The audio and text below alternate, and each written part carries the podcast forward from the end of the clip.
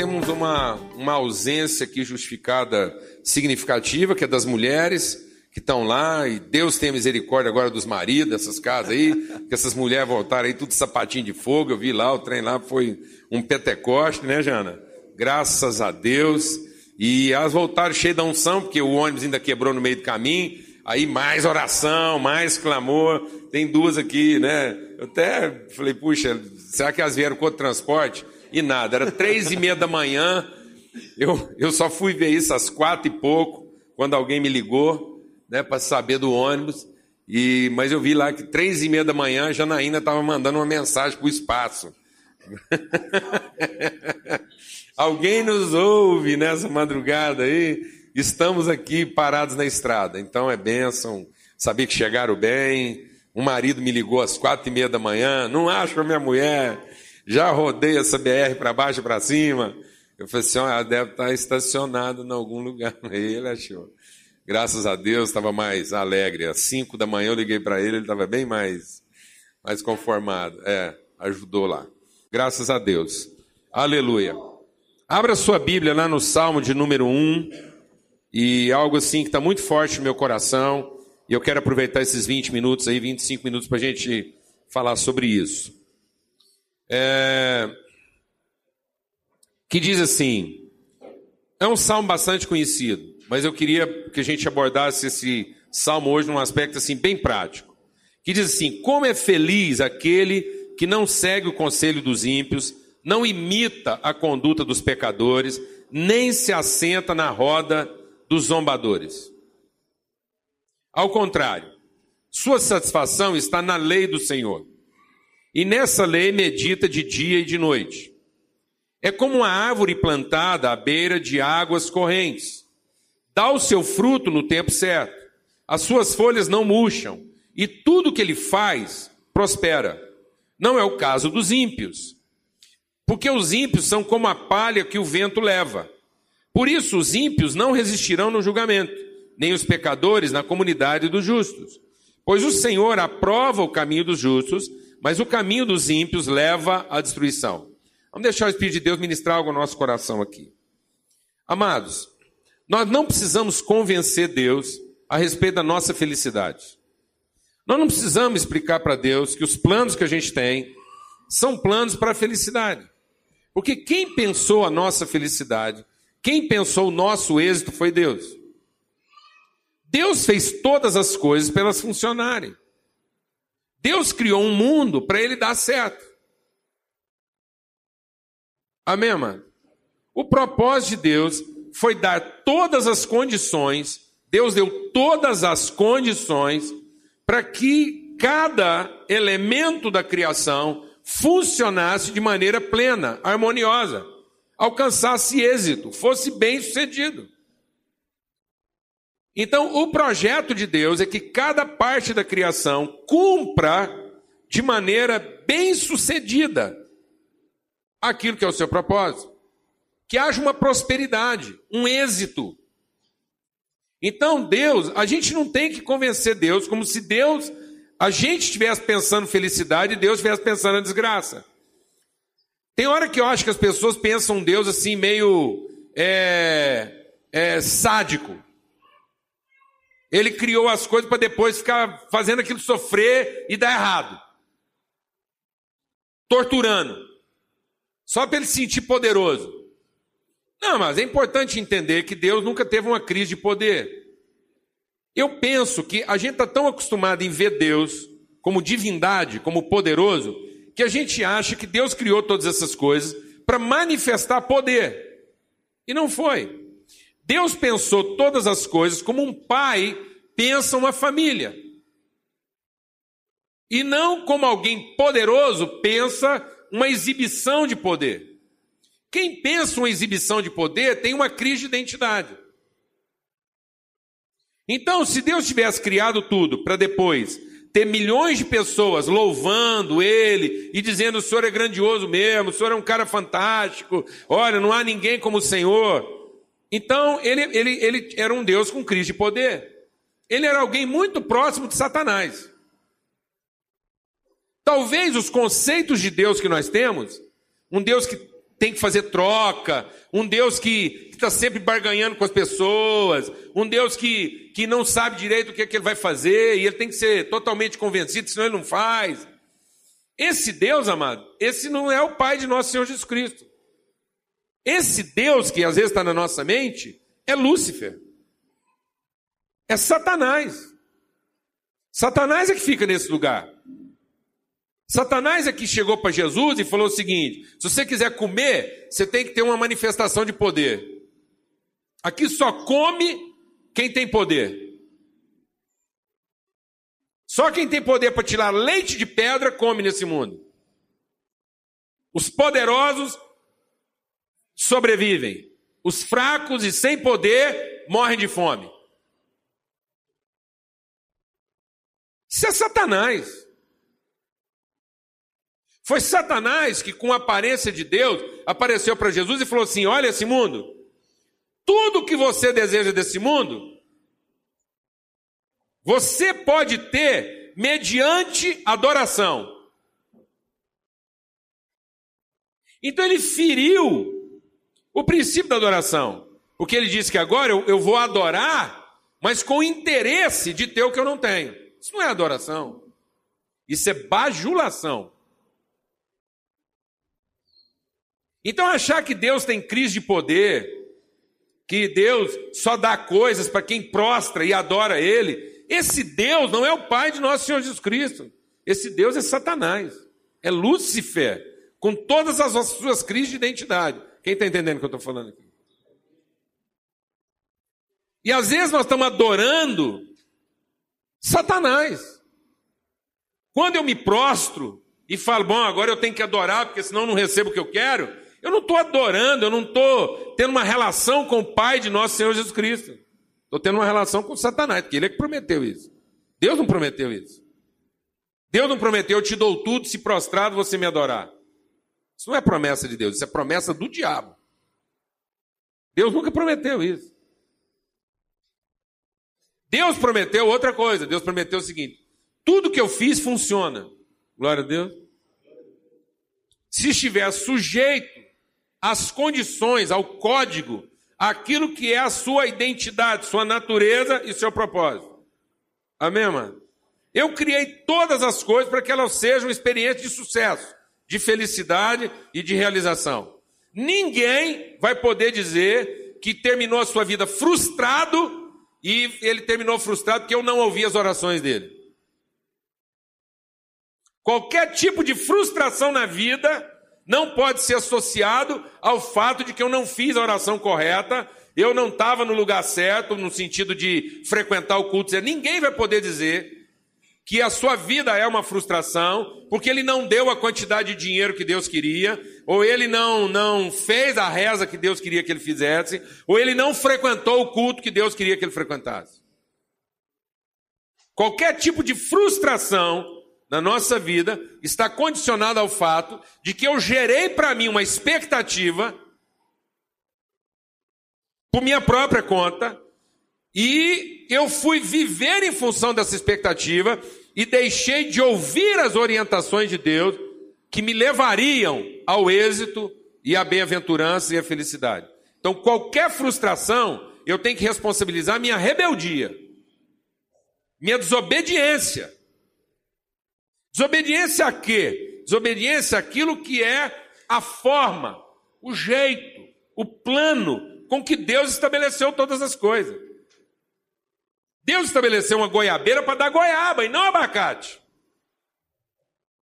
Então o contentamento da goiabeira está em que ela será uma goiaba bem-sucedida.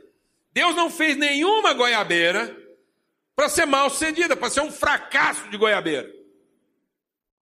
Mas toda goiabeira que enfiou na cabeça, que é um abacate, ele está numa crise de identidade.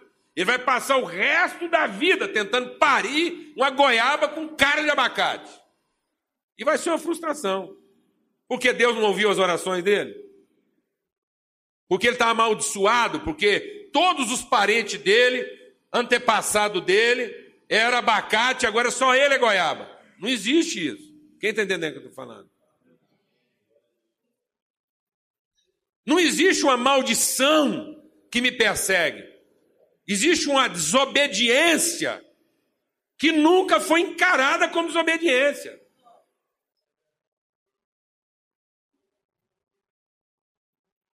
Não existe uma família amaldiçoada. Existe uma família onde ninguém nunca se levantou para dizer: opa, pera lá. Tem alguma coisa atrapalhada aqui. Isso aqui é uma família de goiaba e não de abacate. Alguém aqui ficou doido. Glória a Deus, amado. Então não é Deus que vai mudar de ideia. Então ele está dizendo: é bem-aventurado todo aquele que olha para a lei de Deus e vê isso com prazer. Mas aí o nosso problema é que quando a gente vê a palavra lei aqui, a gente já pensa em regulação. Um Deus mal-humorado que colocou regra nesse mundo, que não gosta que ninguém se diverte. Um Deus que planejou a infelicidade, a tristeza. Um Deus soturno, sombrio, que, que, que não gosta de nada. Tudo que Deus come é sem sal, deve fazer muito bem para a saúde, mas tem gosto de, de coisa atrapalhada. Alguém está entendendo o que eu estou falando ou não? Parece que quem pôs açúcar no abacaxi foi o Satanás. Deus tinha criado o abacaxi para ele ser apertado, azedo e difícil de ser comido. O Satanás falou: ah, pôs açúcar e a gente aprendeu a gostar.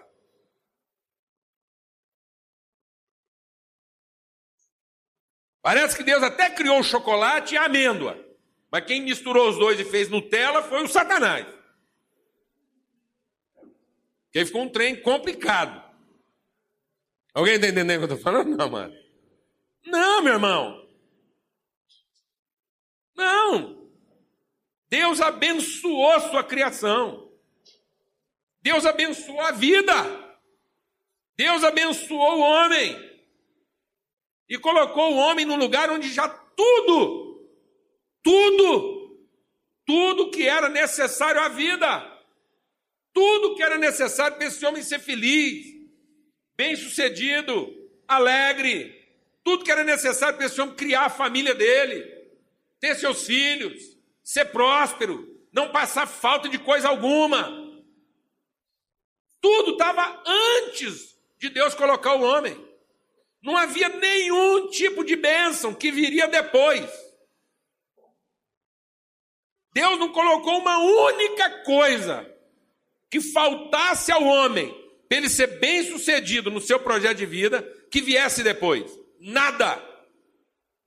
Tudo o que era necessário para todo mundo ser pleno estava lá e com um código escrito. Tudo ia funcionar certinho. Então havia uma ordem natural. O êxito, o sucesso, a bem-aventurança, a alegria. Há uma ordem natural das coisas. Por isso que quando isso não funciona, a gente fica frustrado. E acha que essa frustração é culpa de Deus que não ouve nossa oração. E não entende que essa frustração é culpa nossa, da nossa desobediência, do plano alternativo de felicidade que eu criei. Que eu resolvi combinar esses elementos numa outra ordem. Eu resolvi criar uma ordem própria. Alguém está entendendo o que eu estou falando? Não? Então a palavra de Deus está dizendo o seguinte: que a felicidade, o êxito, a bem-aventurança é uma coisa muito simples, apesar de altamente complexa. Mas é muito simples. Ele está dizendo: olha, obedecer a Deus não é uma coisa, não é esse conjunto de regras que vocês criaram. A vida não está num conjunto de regras. Não toque isso, não apalpe aquilo, não faça aquilo outro, não vá em tal lugar, não coma disso, não. Não, isso tudo é uma complicação que nós criamos. Nós fomos criando regulações. Nós tivemos que criar regulamento para fazer uma coisa que naturalmente foi desenhada para funcionar, mas nós colocamos isso numa condição artificial. Nós saímos do plano natural de Deus de felicidade e criamos um projeto artificial de felicidade. E por que nós criamos um projeto artificial de felicidade? Porque para ser verdadeiramente feliz, eu tinha que seguir o plano natural. E no plano natural, a regra era muito simples. Só que isso ia trazer uma complexidade. Qual a complexidade? A complexidade maior é que, como era uma regra natural de felicidade, eu não teria o controle. A verdadeira felicidade da minha vida, o sucesso da minha vida é uma coisa do qual eu não tenho o controle. Por uma razão simples. Aquilo que eu quero ter o controle representa a minha carência, representa o meu desajuste, representa o meu desequilíbrio. E quando eu quero ter controle de alguma coisa, é porque eu tenho medo do rumo que aquilo pode tomar. Então aquilo já não é mais felicidade, porque vai excluir outras pessoas desse projeto. O plano de felicidade que eu desenhei, ele é pequeno, ele é egoísta, ele é tacanho, ele é limitado, ele é artificial e ele é excludente, ele é preconceituoso e mal resolvido. Estão entendendo isso ou não, amado? Então é o seguinte, mas como o plano de Deus era simples, e justamente porque era simples, ele era complexo. Complexo por quê? Porque eu ia lidar com variáveis que estão fora do meu controle. Então é muito simples. Eu vou te falar o seguinte: o plano de Deus de felicidade é o seguinte: você coloca uma semente no lugar certo, e tudo que ela precisa para ser feliz está lá. E se ela não complicar, ela vai crescer, se desenvolver, e não no tempo que ela quer, mas no tempo que foi determinado para aquela semente. Nem um mês antes. Amém, mano? Glória a Deus, amado. Ela vai ver o sucesso na vida dela. Se ela não perder a paciência, se ela não mudar de lugar, se ela não ficar enfiando a mão, mas se ela tiver prazer no fato de que Deus projetou algo que vai funcionar. Glória a Deus, meu irmão. Aleluia! Pronto, é simples assim, mas é complexo. É complexo por quê? Porque vai envolver emoção, vai envolver sentimento, vai envolver descontrole, porque eu não vou poder dominar. Então é de uma complexidade, porque o quê? Porque é subjetivo. O plano de felicidade de Deus para minha vida não é dois mais dois. Amém, meu irmão? Glória a Deus, amada. Envolve espera, envolve paciência, Glória a Deus, amado. Envolve perseverança. Isso tudo são realidades o que subjetivas. E eu não quero lidar com o que é subjetivo. Eu quero lidar com o que é aparente, eu vejo, eu gosto, eu quero, eu desejo, e isso é a minha felicidade. Não, amado, isso é a minha desgraça. É aqui que está a minha maldição. Quando eu deixo de obedecer um plano natural de Deus, bem feito, tralhado por Ele, sustentado por Ele, garantido por Ele, e só porque aquilo é complexo, só porque aquilo exige de mim sentimentos, emoções que eu não controlo. Às vezes eu vou ficar angustiado, às vezes eu vou ficar perplexo, às vezes eu vou ficar surpreso, às vezes eu vou me sentir quase desanimado, porque é complexo. Porque vem uma dificuldade, eu falo, agora essa dificuldade vai acabar com tudo. Não, você está bem plantado, os recursos para você enfrentar essa dificuldade estão lá. A sua felicidade não está em não passar pela dificuldade. Glória a Deus, amado. A dificuldade faz parte do seu desenvolvimento. Glória a Deus. Quem te diz que você é uma pessoa paciente? Eu vou te falar, quem diz que você é paciente? O cara que te irrita. Então, quem me irrita é importante no meu projeto de felicidade. Glória a Deus, amado. Só que é complexo. Mas eu não quero ser irritado, então eu complico. Porque eu tenho que construir uma caixa forte, um segredo que só eu conheço e que custa uma fortuna. E eu entro dentro dessa caixa forte e tenho que criar uma estrutura artificial de sobrevivência dentro dessa caixa forte para todo mundo que me irrita não chegar perto de mim. Alguém está entendendo o que eu estou falando ou não, mano? Então, só porque era complexo, mas era muito simples. Amém? Eu inventei uma coisa que deixou de ser simples e se tornou altamente o quê? Complicada. Porque agora eu tenho que criar outro mundo. Agora, porque eu tenho medo de quem vai me roubar, eu tenho que contratar meu próprio exército. Porque Deus já não me guarda mais. E porque deve existir nesse mundo alguém mais poderoso que Deus, que vai roubar minha felicidade. A felicidade que Deus garantia não está mais garantida por Deus. Está garantida pelo exército que eu mantenho. Alguém está entendendo o que eu estou falando não? Mas para manter um exército desse, eu tenho que ganhar muito dinheiro. E quanto mais dinheiro eu ganhar, mais rico eu corro. Então não é suficiente eu ganhar muito dinheiro para manter o exército que eu tenho. Agora eu vou ter que ganhar mais ainda, porque ganhando mais dinheiro eu corro mais risco, eu tenho que ter um exército maior. O cofre tem que ter paredes mais grossas. Quem está entendendo o que eu estou falando? Não? E aí, a hora que eu percebo, eu estou morando dentro de uma caixa frigorífica.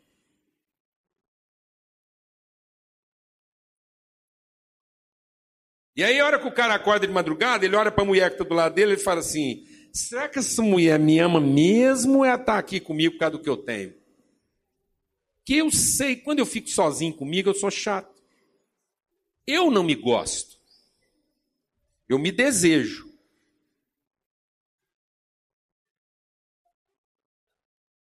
Mas eu não me gosto.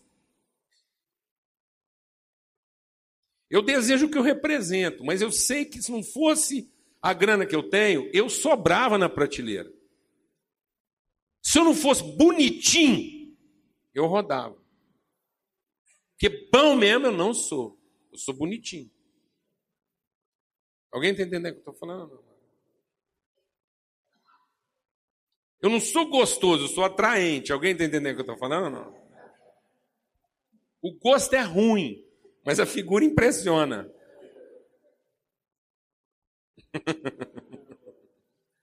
É dois, três pedaços e a pessoa sabe que entrou numa latada, mas eu impressiono. Entendeu o que eu estou falando ou não, amado? Você entendeu. Aí eu tenho que construir uma estrutura o quê? Complicada. Porque eu virei aquele abacaxi sem doce. Eu virei aquele canário que não canta. A música é ruim. Eu estou trabalhando fora de especificação. Eu não sou a pessoa que eu fui feito para ser. Eu me tornei aquilo que eu pensava que seria bom que eu fosse. Eu virei o Deus de mim mesmo. E agora eu estou precisando que um Deus maior do que eu me patrocine. E Deus não vai te patrocinar. Deus não vai me patrocinar. Porque esse plano que eu fiz é uma roubada. Ele não é bom para ninguém, nem para mim. É fora de especificação. No fim desse plano que eu fiz, há uma frustração completa de solidão. Alguém está entendendo o que eu estou falando? Não. Então a coisa é muito mais simples. Ele está dizendo que nesse plano dele aqui, né, a promessa de Deus para nós é que a gente tenha todos os recursos. Você tem todos os recursos. E a ignorância nos impede de viver isso. Eu sempre conto essa história. Um dos nossos amigos da banda Sal da Terra, ele já morreu, ele foi o primeiro que morreu. Ele era muito ansioso. Ele morreu de ansiedade. Ele brigou com a família, brigou com a mulher, e no dia da formatura da filha dele, ele deu uma briga com o garçom da festa, na formatura, e deu um infarto cerebral. A filha dele estava formando em medicina e ela foi o primeiro paciente que ele atendeu depois de formado, na UTI. Ele morreu. No dia que eu entrei no quarto dele na UTI, eu falei assim: finalmente, amigo, agora você está de um jeito Todo mundo que te ama pode encostar no você e conversar com você com calma. Você não vai sair daqui, nem vai falar nada, nem vai ficar nervoso. Agora você ficou mal.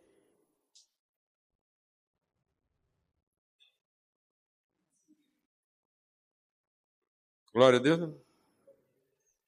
Eu estou contando essa história dele pelo seguinte, que uma das primeiras viagens que a gente fez, se não a primeira, a gente foi para o sul. Lá na cidade chamada São Joaquim, perto de Joaçaba, Santa Catarina. Aquilo faz frio para morrer. Para quem mora aqui no interior, aqui, centro-oeste, Triângulo Mineiro, Goiás, aquilo vou falar um negócio, você acha que vai morrer congelado. E a gente foi em julho, estava um frio para matar. E a gente nunca tinha visto aquilo, para entrar no banheiro para tomar banho, com umas latinhas de parquetina. Você sabe o que é parquetina? Era uma cera em pasta que passava no vermelhão. Aí eles punham aquilo, enchia de álcool, tacava fogo, e você tinha que ficar tomando banho numa casa de madeira com a lata pegando fogo. Entendeu? Aí no outro dia eu encontro o Machado, ele estava nervoso, nervoso. Você que está organizando essa viagem aí, você tem que falar com esse povo, que não tem condição. Eu não dormi a noite inteira. Eu falei, mas não dormiu por quê? Mas não deixaram cobertor lá para nós e colocar lá num sofá. Eu tive que cobrir com a toalha que eu tinha enxugado, aquele trem úmido, um gelo danado. Achei que eu ia morrer de frio. Falei, não, mas colocaram cobertor lá para você. Vou colocar não, me puseram lá no sofá, ainda puseram um colchãozinho fino, esse lá, para melhorar o sofá, mas aquilo não adiantou foi nada. Falei, aquilo não era um colchãozinho, aquilo chama edredom.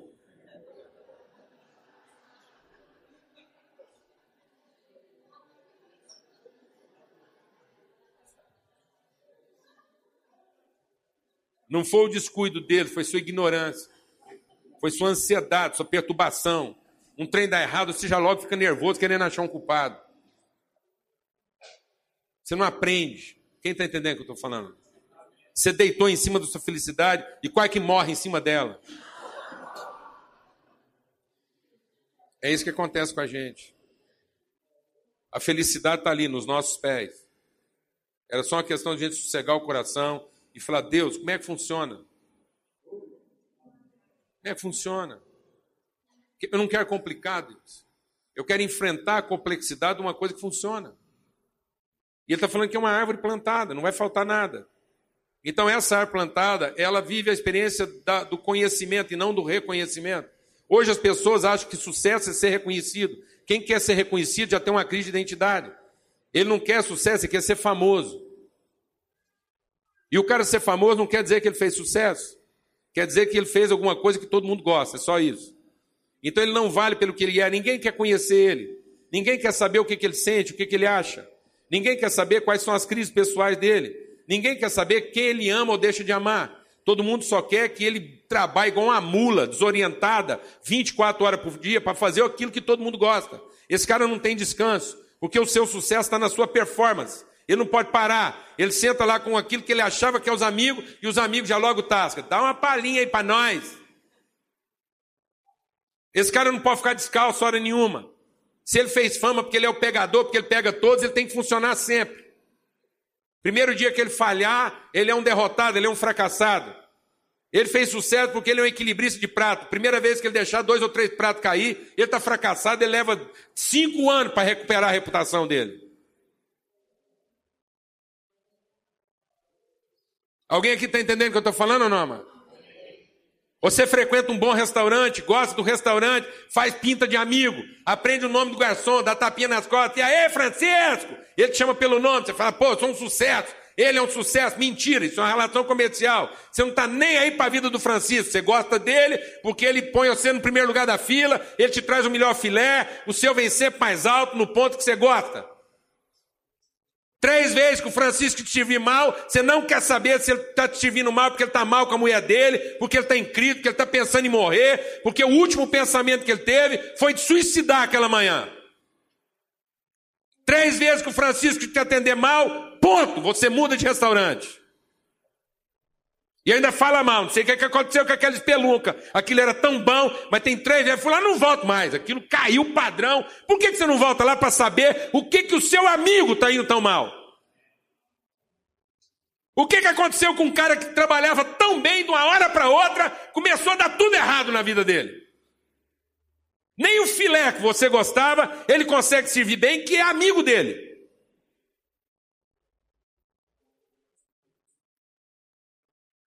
Isso não é sucesso. Isso é performance. Isso é equilibrismo. Isso é malabarismo. Ninguém está interessado em conhecer um ao outro, está interessado em ser reconhecido. E Deus diz: não, sucesso é outra coisa. Amém, mano? Sucesso é ser conhecido, é ter uma relação. Glória a Deus. Sucesso é a partilha, é a comunhão. Sucesso é o que você reparte e não o que você mostra. Sucesso fala de que você, no fim da sua vida, angariou relações que são íntimas. Sucesso diz que você, de repente, pode estar numa roda e dizer que não vai fazer aquilo que você sempre fez e os amigos continuam ali.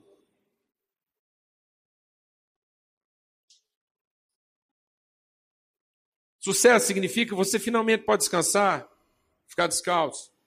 Sucesso significa que você finalmente encontrou um ambiente onde você pode repartir suas piores crises, seus maiores medos, seus maiores temores, suas piores dúvidas e ninguém foge de você. Porque te conhece. E você não foge de ninguém porque ele repartiu com você uma coisa terrível, porque você conhece ele. E foi para isso que Deus fez a gente. Gente que não tem medo de assombração, isso é sucesso.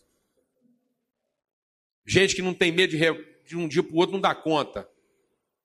Você acha que você teve sucesso na sua vida? E você continua tendo que vender o almoço para pagar a janta e morrendo de medo de uma hora dessa não dar conta e tudo que você fez ir para o ralo?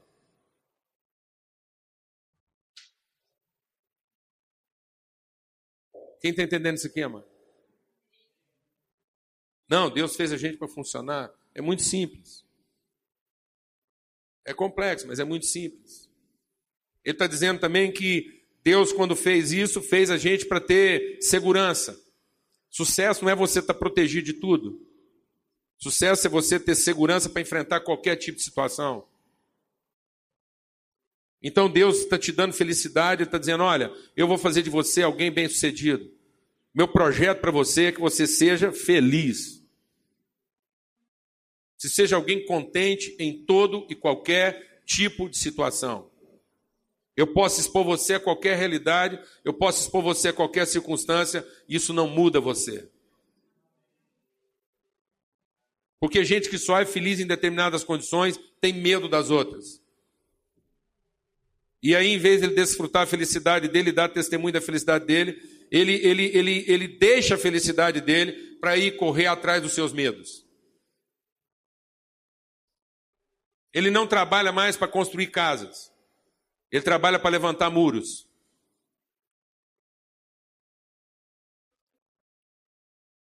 O lugar que ele mora não é um lar, é uma fortaleza,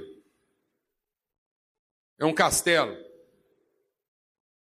E aquilo não fala do sucesso dele, fala dos seus medos.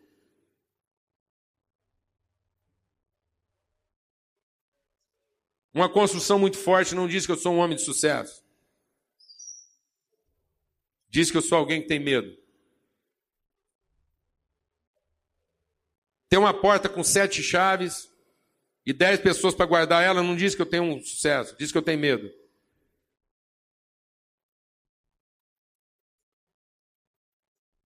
Porque o dia que um rato passar pelo buraco da porta, ele pode tirar minha felicidade. E os ratos acham os buracos. Os insetos acham as brechas. Os fantasmas não respeitam paredes. Alguém está entendendo o que eu estou falando ou não, mano? Deus quer que você seja feliz. E por fim, ele diz aqui que haverá uma, além desse conhecimento, além dessa segurança, haverá uma, um resultado, uma prosperidade. Ele está falando que o homem que, que se enquadra, o homem que aceita a orientação de Deus na vida dele. Isso é a lei de Deus. A lei de Deus não é um regulamento. A lei de Deus é andar de acordo com orientação. A palavra de Deus diz que esse homem não vai ser sinônimo de riqueza, ele vai ser sinônimo de prosperidade. Riqueza quer dizer que eu tenho uma alta capacidade de acumular. Prosperidade quer dizer que eu tenho uma alta capacidade de compartilhar. Riqueza quer dizer que eu sou a única laranjeira do jardim. E o dia que eu morrer, as laranjas morrem comigo.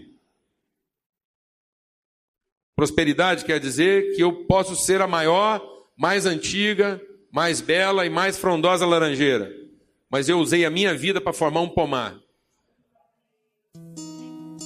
E quando eu morrer, pelo resto da vida, as pessoas vão poder desfrutar das laranjas que um dia eu gerei.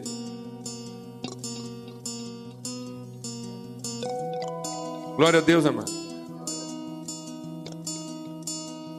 A prosperidade está nas laranjeiras que eu multiplico. Que as pessoas não vão ter de mim uma fotografia. As pessoas não vão ter de mim saudade. Elas vão ter de mim lembranças. Eu não quero deixar uma saudade. Como alguém que depois de muito tempo ainda faz falta. Eu quero deixar uma lembrança. Como alguém que depois de muito tempo ainda inspira. Isso é sucesso. Deus nos livre de deixar uma saudade. E Deus nos abençoe por deixar uma lembrança. Amém, meu irmão? Deus te prometeu isso. Deus tem compromisso com isso. Deus tem compromisso com o seu conhecimento. Deus tem compromisso com a sua segurança. E Deus tem compromisso com a sua prosperidade. Ele fez você para isso. Amém? Mas para isso eu tenho que ter prazer na orientação de Deus e não criar para mim um mundo paralelo pensando que isso vai funcionar algum dia. Não é Deus que está me amaldiçoando, é a minha rebeldia. Não é porque eu nasci numa família amaldiçoada que eu tenho que continuar amaldiçoado pro resto da vida. O que amaldiçoou essa família foi sua rebeldia. E o que vai amaldiçoar a minha vida não é a família que eu tive, é a minha rebeldia.